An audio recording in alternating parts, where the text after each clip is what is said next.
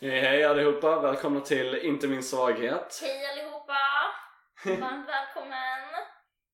Så idag så hade vi idén om att eh, prata lite om kompisar gällande eh, neuropsykiatriska eh, funktionsvariationer och eh, liksom hur vi har gått igenom det. Ja, jo men precis. Men först, Lukas hur mår du idag? Eh, ja, ja, matkoma som fan. Ja, samma här. Men, så vi är lite sega, men vi är ändå, eh, vi ser ändå fram emot att snacka om det här ämnet. Eh, för både jag och Lukas, vi har olika erfarenheter när det kommer till eh, kompisar och just när det kommer till autism också. Jag menar, det finns ju problem, till exempel att fatta sociala koder. Men alltså jag Ja. tycker det är så jävla svårt. du, jag, jag hade värsta kampen med det där så länge innan jag fattade det. Berätta. Ja men alltså det, det är så mycket så och det är svårt att berätta. Ehm, det är liksom så här, till och med bara små vinkningar som när man har ett samtal över telefon eller något sånt och så bara helt plötsligt bara liksom ja, eh, vi, eh, vi borde avsluta om man riktigt inte fattar det så man bara liksom fortsätter att prata och så blir det awkward för man försöker fortsätta konversationen för man inte fattar det här riktigt att ja, vi slutar prata. Oh my god, alltså jag har fortfarande det här problemet.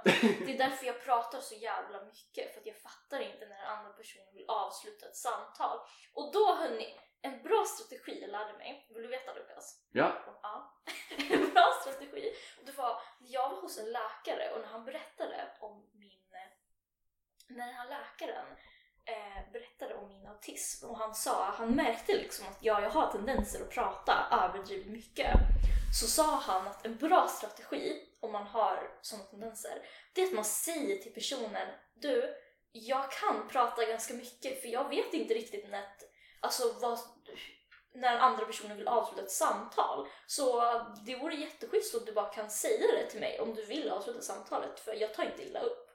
Mm. Ja, det är ju liksom smart men på, jag tänker ju så här på en sida av myntet så har man ju det och sen på den andra så har man ju så att eh, man kanske inte eh, be, alltså man, inte alla kanske känner sig bekväma med att säga något sånt för då Ah. känner man sig liksom lite annorlunda eller så. Ja, det är faktiskt sant. Och sen så är grejen också att andra personer, även om andra personer vill avsluta samtalet eller inte tycker att det du säger är så intressant, så vågar den inte riktigt helt Nej. tydlig och avbryta. Utan istället som du sa, visa med sitt kroppsspråk. Och det är också svårt att fatta. Ja. Ja. liksom kroppsspråk, liksom att ha kroppsspråk ihop med språk det, det säger så mycket, verkligen. Det, Ja, och någonting som provocerar mig så mycket när det kommer till sociala koder, det är när andra har sagt Men det är så självklart.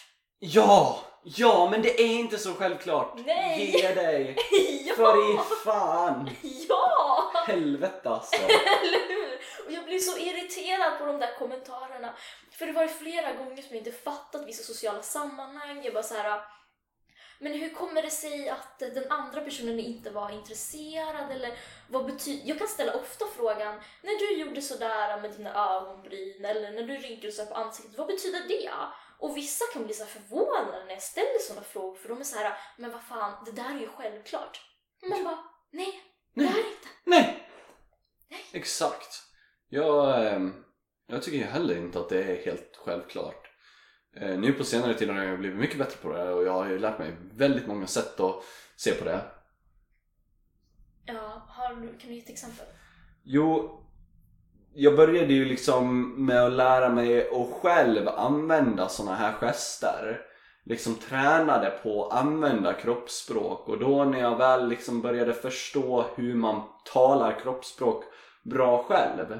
För oftast gör man det utan att tänka på det, även om man har svårt att uppfatta det. Och till och med då att man bara liksom kollar på sig själv när man pratar eller liksom bara försöker lägga lite extra tanke på hur du är när du pratar, vad du gör, vad du håller på med händerna, hur du använder dina ansiktsmuskler. Och man bara tänker lite på det och då börjar man lära sig till slut, tyckte jag i alla fall, att man, man kommer någon vart med det där. Ja, kroppsspråket är ju så himla, himla viktigt. Ja, i allt. Ja, och att förstå det, för det tyckte jag, det tog verkligen lång tid. När jag, jag kan fortfarande inte fatta helt kroppsspråk. Vad någon annan menar med det liksom. Jag måste fråga. Därför tycker jag det är så skönt när andra är rak med mig, men alla vågar inte vara rak. Man tror att man är ganska snäll om man inte är rak, men egentligen så är det ganska schysst att vara rak. Det underlättar ju för båda. Mm, vad menar du med rakt då liksom? Jo, men till exempel, men låt säga att eh, jag kan prata om ett intresse jättelänge, som jag är till exempel datingpsykologi. Att jag kan snacka hur länge som helst. Till exempel när jag snackar med dig om datingpsykologi. och, du, och du kanske inte är så intresserad av det, men jag pratar typ tusen gånger om det. Och om du bara kan säga, ja men Tanja, det där låter kul, men eh, jag är inte så jätteintresserad av det här så vi behöver inte prata så mycket om det typ. Och det hade varit så skönt om du hade sagt det, för då, fat, då fattar jag vinkeln och då kan jag sluta snacka om datingpsykologi. Än om du, du, än om du bara står där tyst och lider igenom med mig och så, så går du därifrån så vill du inte hänga med mig längre för du vet att jag pratar mycket om datingpsykologi. Jag menar sådana där situationer har jag varit med om och det är så jobbigt för jag fattar inte människor. Det är inte självklart så please, var rak! Men Ja, alla vågar inte som sagt. Och Jo, man kan nej, inte förvänta det- sig det- raka rör. det är liksom inte självklart men många ser ju det som självklart för de är ju liksom Normala. normala inom Neurotypiska. uh, neurotypiska. Normala, Med, ja. Mm. Men de är ju liksom, de tänker ju, de ser ju världen lite annorlunda. Oj, nu, rå- nu, rå- nu råkar jag peta till bordet där. Oj. Hur professionell jag är. Ja, vi sitter... Ja, vi Förlåt. sitter här. Ja, du. Gud ja. Men eh, vi tänkte snacka om kompisar. Lukas. Mm. Alltså hur har du märkt det här med sociala koder? Alltså hur har det påverkat dina kompisrelationer? Har du något särskilt minne typ? Ja, jag tror att eh, jag har sabbat ett par kompisrelationer bara på att jag har varit helt inkompetent gällande eh, de här sociala eh, vinkarna jag får, kroppsspråk. Eh, även det här med gränser, att eh, man har svårt att se vart gränsen går ibland. Verkligen. Eh, Jag kommer ihåg jag haft, hade ett par- kompisar i förskolan och jag tror att de drev jag till slut bort för att jag fattade inte vart gränsen gick. Jag fattade inte vart jag, vart jag hade min plats liksom och vad, vad, vad jag gjorde, skulle göra. Så det vart liksom, det vart misskommunikation utan att jag visste att det vart misskommunikation. Ja, men gränssättning är riktigt jobbigt. Mhm. Jag har också haft eh, issues med det och kan fortfarande ha lite idag att jag inte riktigt kan helt och hållet se vart gränsen går och sen så inte helt sätta mina egna gränser Nej. också. Ehm, och sådär liksom. Eh, till exempel, ett bra exempel är till exempel som idag, Lukas. När vi stod utanför Sveriges Radio och jag gjorde något skämt med dig och du sa sluta till mig. Och så Ah. sa du sluta flera gånger och jag fattade nada. Och sen så till slut så fattade jag bara, aha, gick jag över din gräns nu Lukas? ja. Och jag bara ja, ja det gjorde du. Och jag bara oj sorry! Så det är liksom den grejen också när det kan komma Mm. till skämt ibland. Att man kanske skämtar lite för mycket. Eller för mig har det varit men typ kanske att dra ett skämt. Gäspar du nu Lukas? Vad fan? Alltså ja, jag fixar inte det här längre. Du kan inte gäspa. Okej, sorry. Men Ett bra ex- exempel på Tanja-skämt. Ja, min humor är ganska torr hörni. Ni får, ni får lida igenom det tillsammans med oss här. Men ehm, så, så då var det liksom eh, mest det här med att jag inte riktigt kan, om någon inte sätter en supertydlig gräns så kan jag inte riktigt helt och hållet förstå den. Eller så har det varit i vissa sammanhang.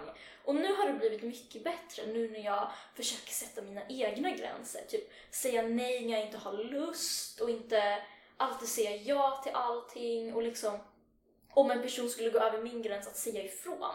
För det här med gränssättning är ju så himla viktigt. Och eh, men jag tycker liksom för oss med autism så är det lite svårt att alltid tyda när någon liksom verkligen inte vill någonting. Men jag tänker bara på... Um, ja, vad ska jag tänka? Vad ska jag ge för exempel?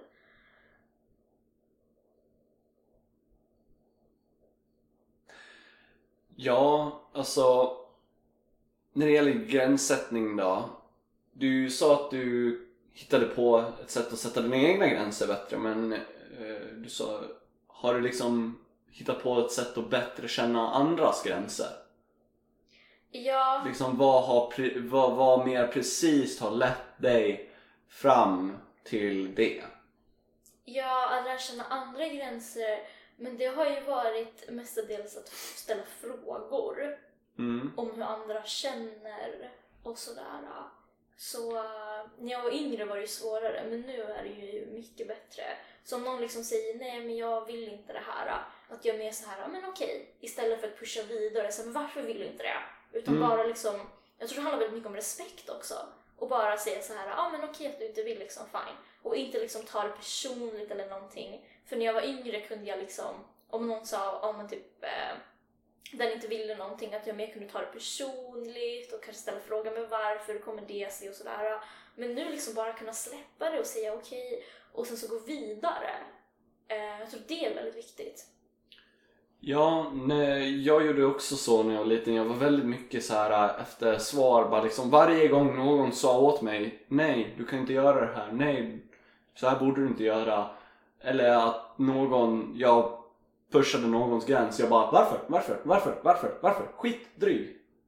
På riktigt. Gud, jag var också, jag var lite såhär... man, liksom, som, man är som en liten valp. Bara varför, varför, varför, varför, men det är så varför? jävla drygt nu i efterhand. Jag bara, jag kan inte fatta att jag gjorde det här.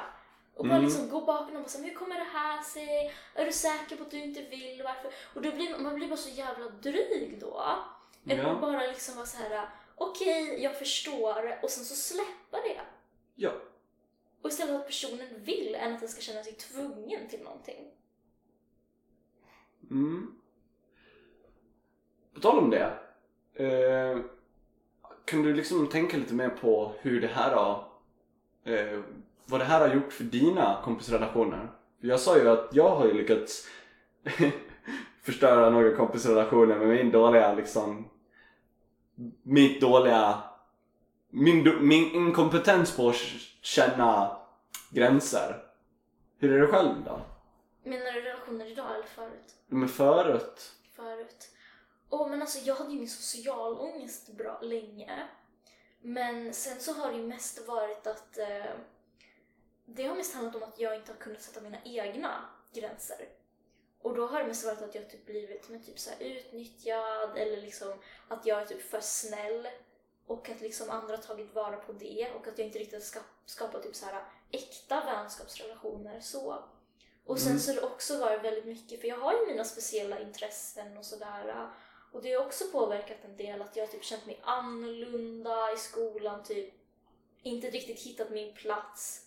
När det är så grupperingar i skolan, att jag liksom vill gå till en gruppering, hänga med dem. De kanske inte vill hänga med mig och jag fattar inte riktigt vinkeln. Och jag är ändå på dem och vill hänga med dem och sen så liksom försöker de, sen går de undan från mig typ.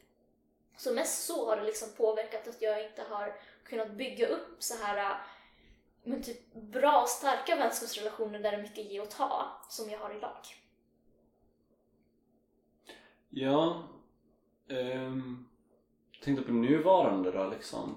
Mm. Idag. Nu är det så himla mycket bättre, verkligen. Nu har jag verkligen flera vänner som jag verkligen tycker om och liksom som ger mig energi och som, ja, som jag bara verkligen gillar att umgås med. Och det beror väldigt mycket på att, eh, dels för det här, vi som känner, om man känner sig lite annorlunda och så, tycker det är så viktigt att vara med någon som accepterar det fast man har sin autism.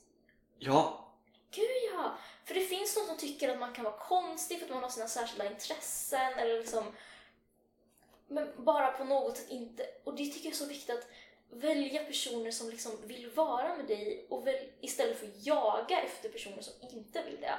För det var mest mitt problem förut, att jag kunde mer så jaga vänner som jag tyckte, ja, men de, eller vänner inom situationstecken, som jag tycker verkar så här, ja, men de verkar coola, jag vill gärna hänga med dem, varför vill de inte hänga med mig? Och sen försöka ändra på mig, än att liksom fullt ut vara jag och attrahera personer som, ja men det vi ja personer om. som gillar dig för att du är dig liksom. Ja, men precis! Ja, jag hade också så. Jag ville ändra mig Ah. liksom för att passa in men så Eh, nu är jag ju bara mig själv liksom och så blir jag kompis med dem jag blir kompis med och så blir jag inte kompis med dem jag inte blir kompis med. Ja, Liksom. jo men precis. Och jag tror verkligen, och det som också har hjälpt så himla mycket, det är att jag har en sån självdistans till min autism. Jag, jag kan skämta så mycket om den och jag bryr mig inte så mycket om den heller.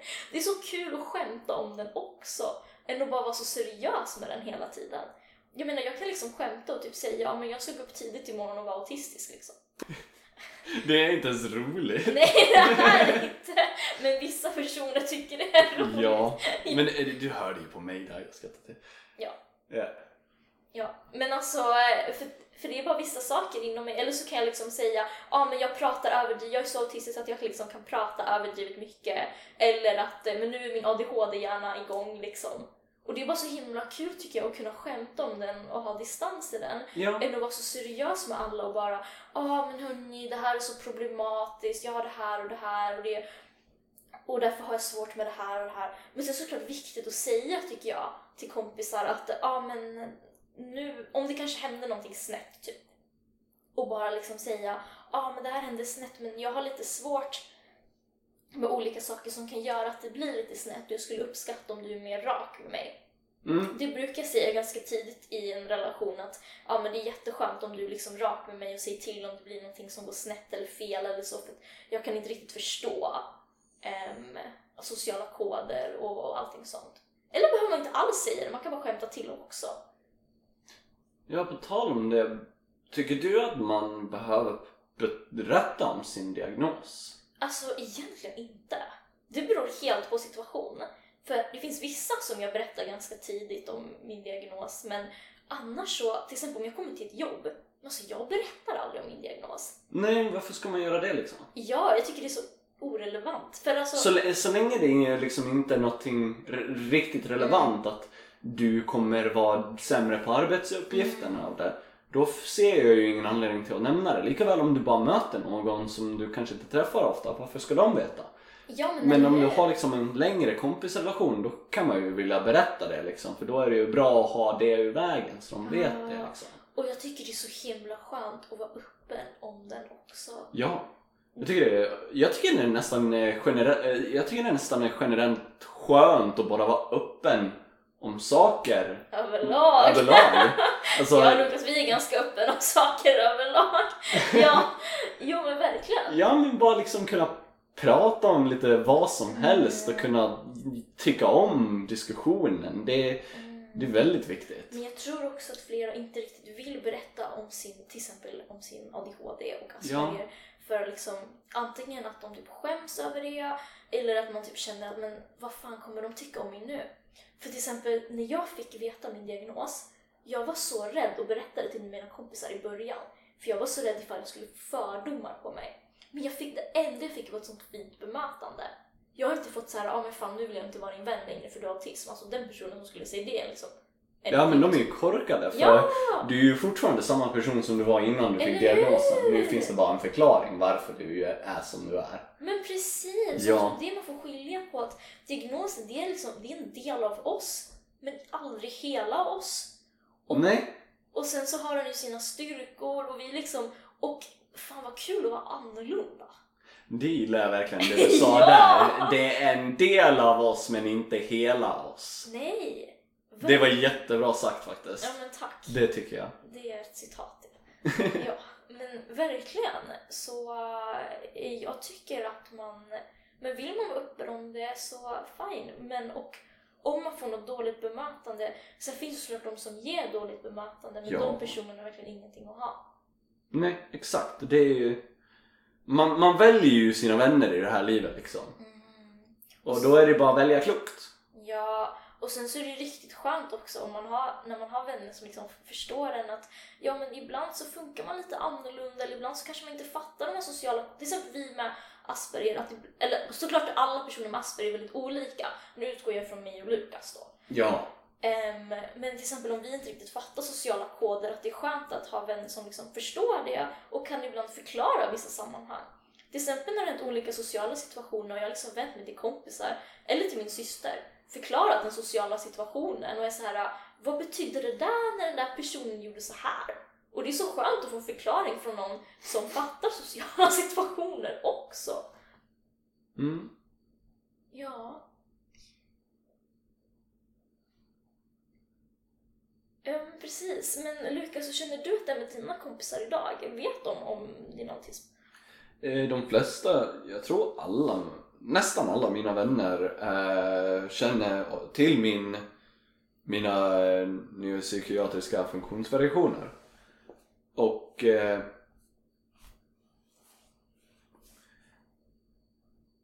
ja, nästan alla mina vänner känner igen eh, mina neuropsykiatriska eh, funktionsvariationer. Eh, och de kompisarna är ju liksom riktiga jävla vänner. På riktigt alltså. De, de är fantastiska personer som jag verkligen sätter min tillit i. Eh, det är folk som jag känner jag kan nästan alltid vända mig till oavsett vad jag har för problem och de kommer vara där och hjälpa mig igenom det. Så jag verkligen uppskattar de vännerna jag har valt och byggt upp relationer med. Eh, och det har ju jag byggt genom att med hjälp av att kunna lära mig de här nya sätten och känna gränser och ta sociala koder och så genom att bara träna på att göra det själv då har jag börjat fatta hur andra tänker också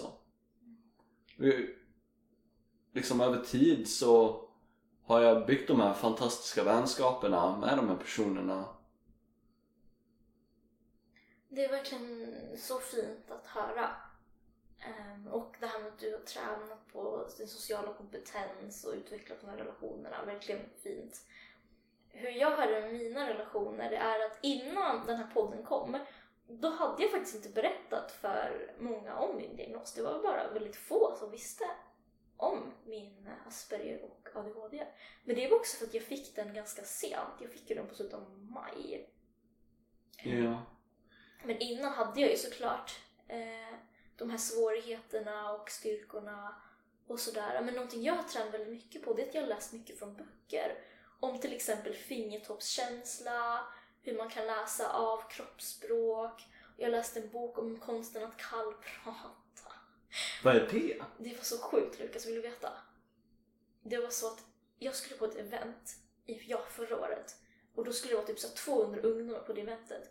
Men jag visste, men jag hade det då så svårt att kallprata. Jag tyckte det var så jobbigt att kallprata och fatta olika saker och så. Så jag köpte en, eller jag lånade en bok och så satt jag på tåget och läste i boken om konsten att kallprata. Vad är kallprata? Jag har inte hört det Jag uttrycket vet inte förut. vad kallprata är. Nej, jag har inte hört det uttrycket Alltså förut. det är, men nu gillar jag kallprata. Eller jag, jag är inte så förtjust i kallprata, jag tycker mer om varmprat. Jo, men kallprata, det är typ första gången du träffar en främling och jag säger hej, vad jobbar du med? Hur är det?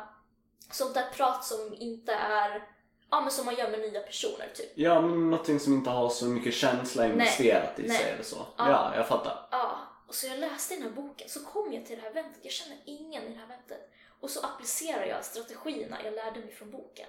Och vet du vad som var så sjukt? När eventet är klart och jag ska hem så är det en bartender som står där. Och hon sa till mig, jag pratade lite med henne och hon bara, jag har observerat dig. Och jag bara, jaha? Och hon bara, alltså du är verkligen en, jo kallprata kan man säga, det är som mingla. Ja. Nej, men, ja, mingla. Och hon bara, men du är en riktig mingeldrottning.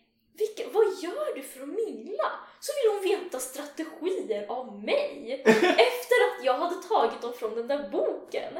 Och det är så sjukt. Så Kul. hörni, ja men verkligen. Det finns så många bra böcker om kommunikation man kan läsa för Jo. att underlätta. Jag fick så många bra strategier från den boken. För det bästa Vad hette boken nu igen? Eh, den heter tio, vad var det? tio lösningar på svåra samtal. Skriven av Elaine Eksvärd, en av Sveriges främsta retorikexperter. Och sen så den andra boken läser heter Fingertoppskänsla. Den är skriven av Henrik Fexeus. Han har också en jättebra bok som heter Alla får ligga, som handlar om hur konsten att flörta. så ett, ett tips. Så, Ja. så verkligen läs kommunikationsböcker. Ja. För man kan verkligen, då fick jag, då får du verkligen så många strategier serverade för dig. Och då kan du välja ut vilka som du vill testa. Så den är verkligen så bra. Jag fick lära mig jättemycket från böckerna. Allt ifrån att mingla till, men, eh, till att flirta och till eh, men typ hur man förstår olika saker med kroppsspråk, gränssättning och sådär. Ja, verkligen. Att kunna bemästra kommunikation ger ju en så mycket alternativ, valmöjligheter och ehm, vad kallar man det? Opportunities? Um, um, Möjligheter ja. bara liksom. Ja. Ja. men du, du Ja. får så mycket möjligheter till nya saker, att kunna lära dig saker, få nya intryck och möta nya personer och få nya känslor för människor och så. Bara genom att kunna bemästra kommunikation och liksom kunna bra, samtala bra med vem som helst. Men verkligen, det är så himla viktigt och, och trots att ens autism, till exempel när jag fick autismen och den säger så här, ah, men du kan inte förstå sociala koder, du har svårt för det här och det här. Trots det så kan du ändå utveckla de förmågorna. Ja, men du. Man får ju en superkraft av eh, autism. Man Ja. kan ju verkligen grotta in sig på Eller någonting. hur? Så då kan du bara ta de här böckerna och bara nu ska jag grotta in mig på det här och så Ja! grottar du dig in på det. Det det. Och sen så har du bemästrat det här med kommunikation. ah, Det var, jag lovar dig, det var din autism där på tåget Det som fick var att du det. lärde dig så fort. det var det. Och det är så himla För det är nice. otroligt lätt att lära sig Ja. när man grottar in sig, när man får den Ja. där att det bara flyter på, att nu ah, lär jag ja, Så använd er av er hyperfokus för att bemästra de andra områdena i er autism. Som ni är dåliga på. Exakt! Ja! Ja! Precis. Använd en styrka för att övervinna dina svagheter och göra dem till dina styrkor. Precis, lite syftet med vår podd. En svaghet är inte endast en svaghet, den kan bli en styrka också. Ja. Och det finns olika strategier. Och när det kommer till kompisar hörni, det finns verkligen fina kompisar som accepterar er precis som Ja. ni är. Och som det är så himla skönt att de vet om autismen. Och sen behöver man inte berätta om den till alla. Herregud. Nej, inte alla behöver veta den. Men vissa personer borde ju veta om det också, liksom självklart. Vissa personer borde du berätta för. Ja, så ni Och sen, bestämmer. ja, det är ni som bestämmer. Det är ingen som tvingar er till att säga någonting eller undanhålla någonting. Utan det är upp till er och hur ni bestämmer. Verkligen. Så skäms inte över diagnosen, även om den är jobbig och det är lätt att känna sig annorlunda och konstig men man är, man kan också, man är verkligen härlig också. Ja, jag tänkte det här eh, tidigare du sa att det fanns mycket fantastiska vänner. Och Det är ju så. Eh, dina vänner väljer du ju, så som jag sa tidigare. Att du väljer det, det kommer finnas massvis av människor i ditt liv. Och vissa av dem kommer vara dåliga människor som du inte vill vara vän med och vissa av dem kommer vara fantastiska människor som kanske kommer följa dig livet ut liksom. Ja, och de som inte bemöter dig bra eh, när de får veta om din autism, alltså nej. Skit i dem! Skit i dem! De förtjänar verkligen inte att vara med dig. Jag har varit med om, och inte, inte personer som har bemött mig, bemött mig dåligt på grund av min autism, men jag har ändå inte känt mig helt bekväm på grund av olika kvalitet, eh, egenskaper jag har och sådär. Och det är inte... Så ska det inte vara, utan du ska inte behöva känna dig annorlunda och konstig i ditt sällskap. En, ja, verkligen inte. Och sen kan det ibland vara kul att ha lite självdistans i sin diagnos. Men det är efter ett tag. Du känner precis hur, hur du vill göra.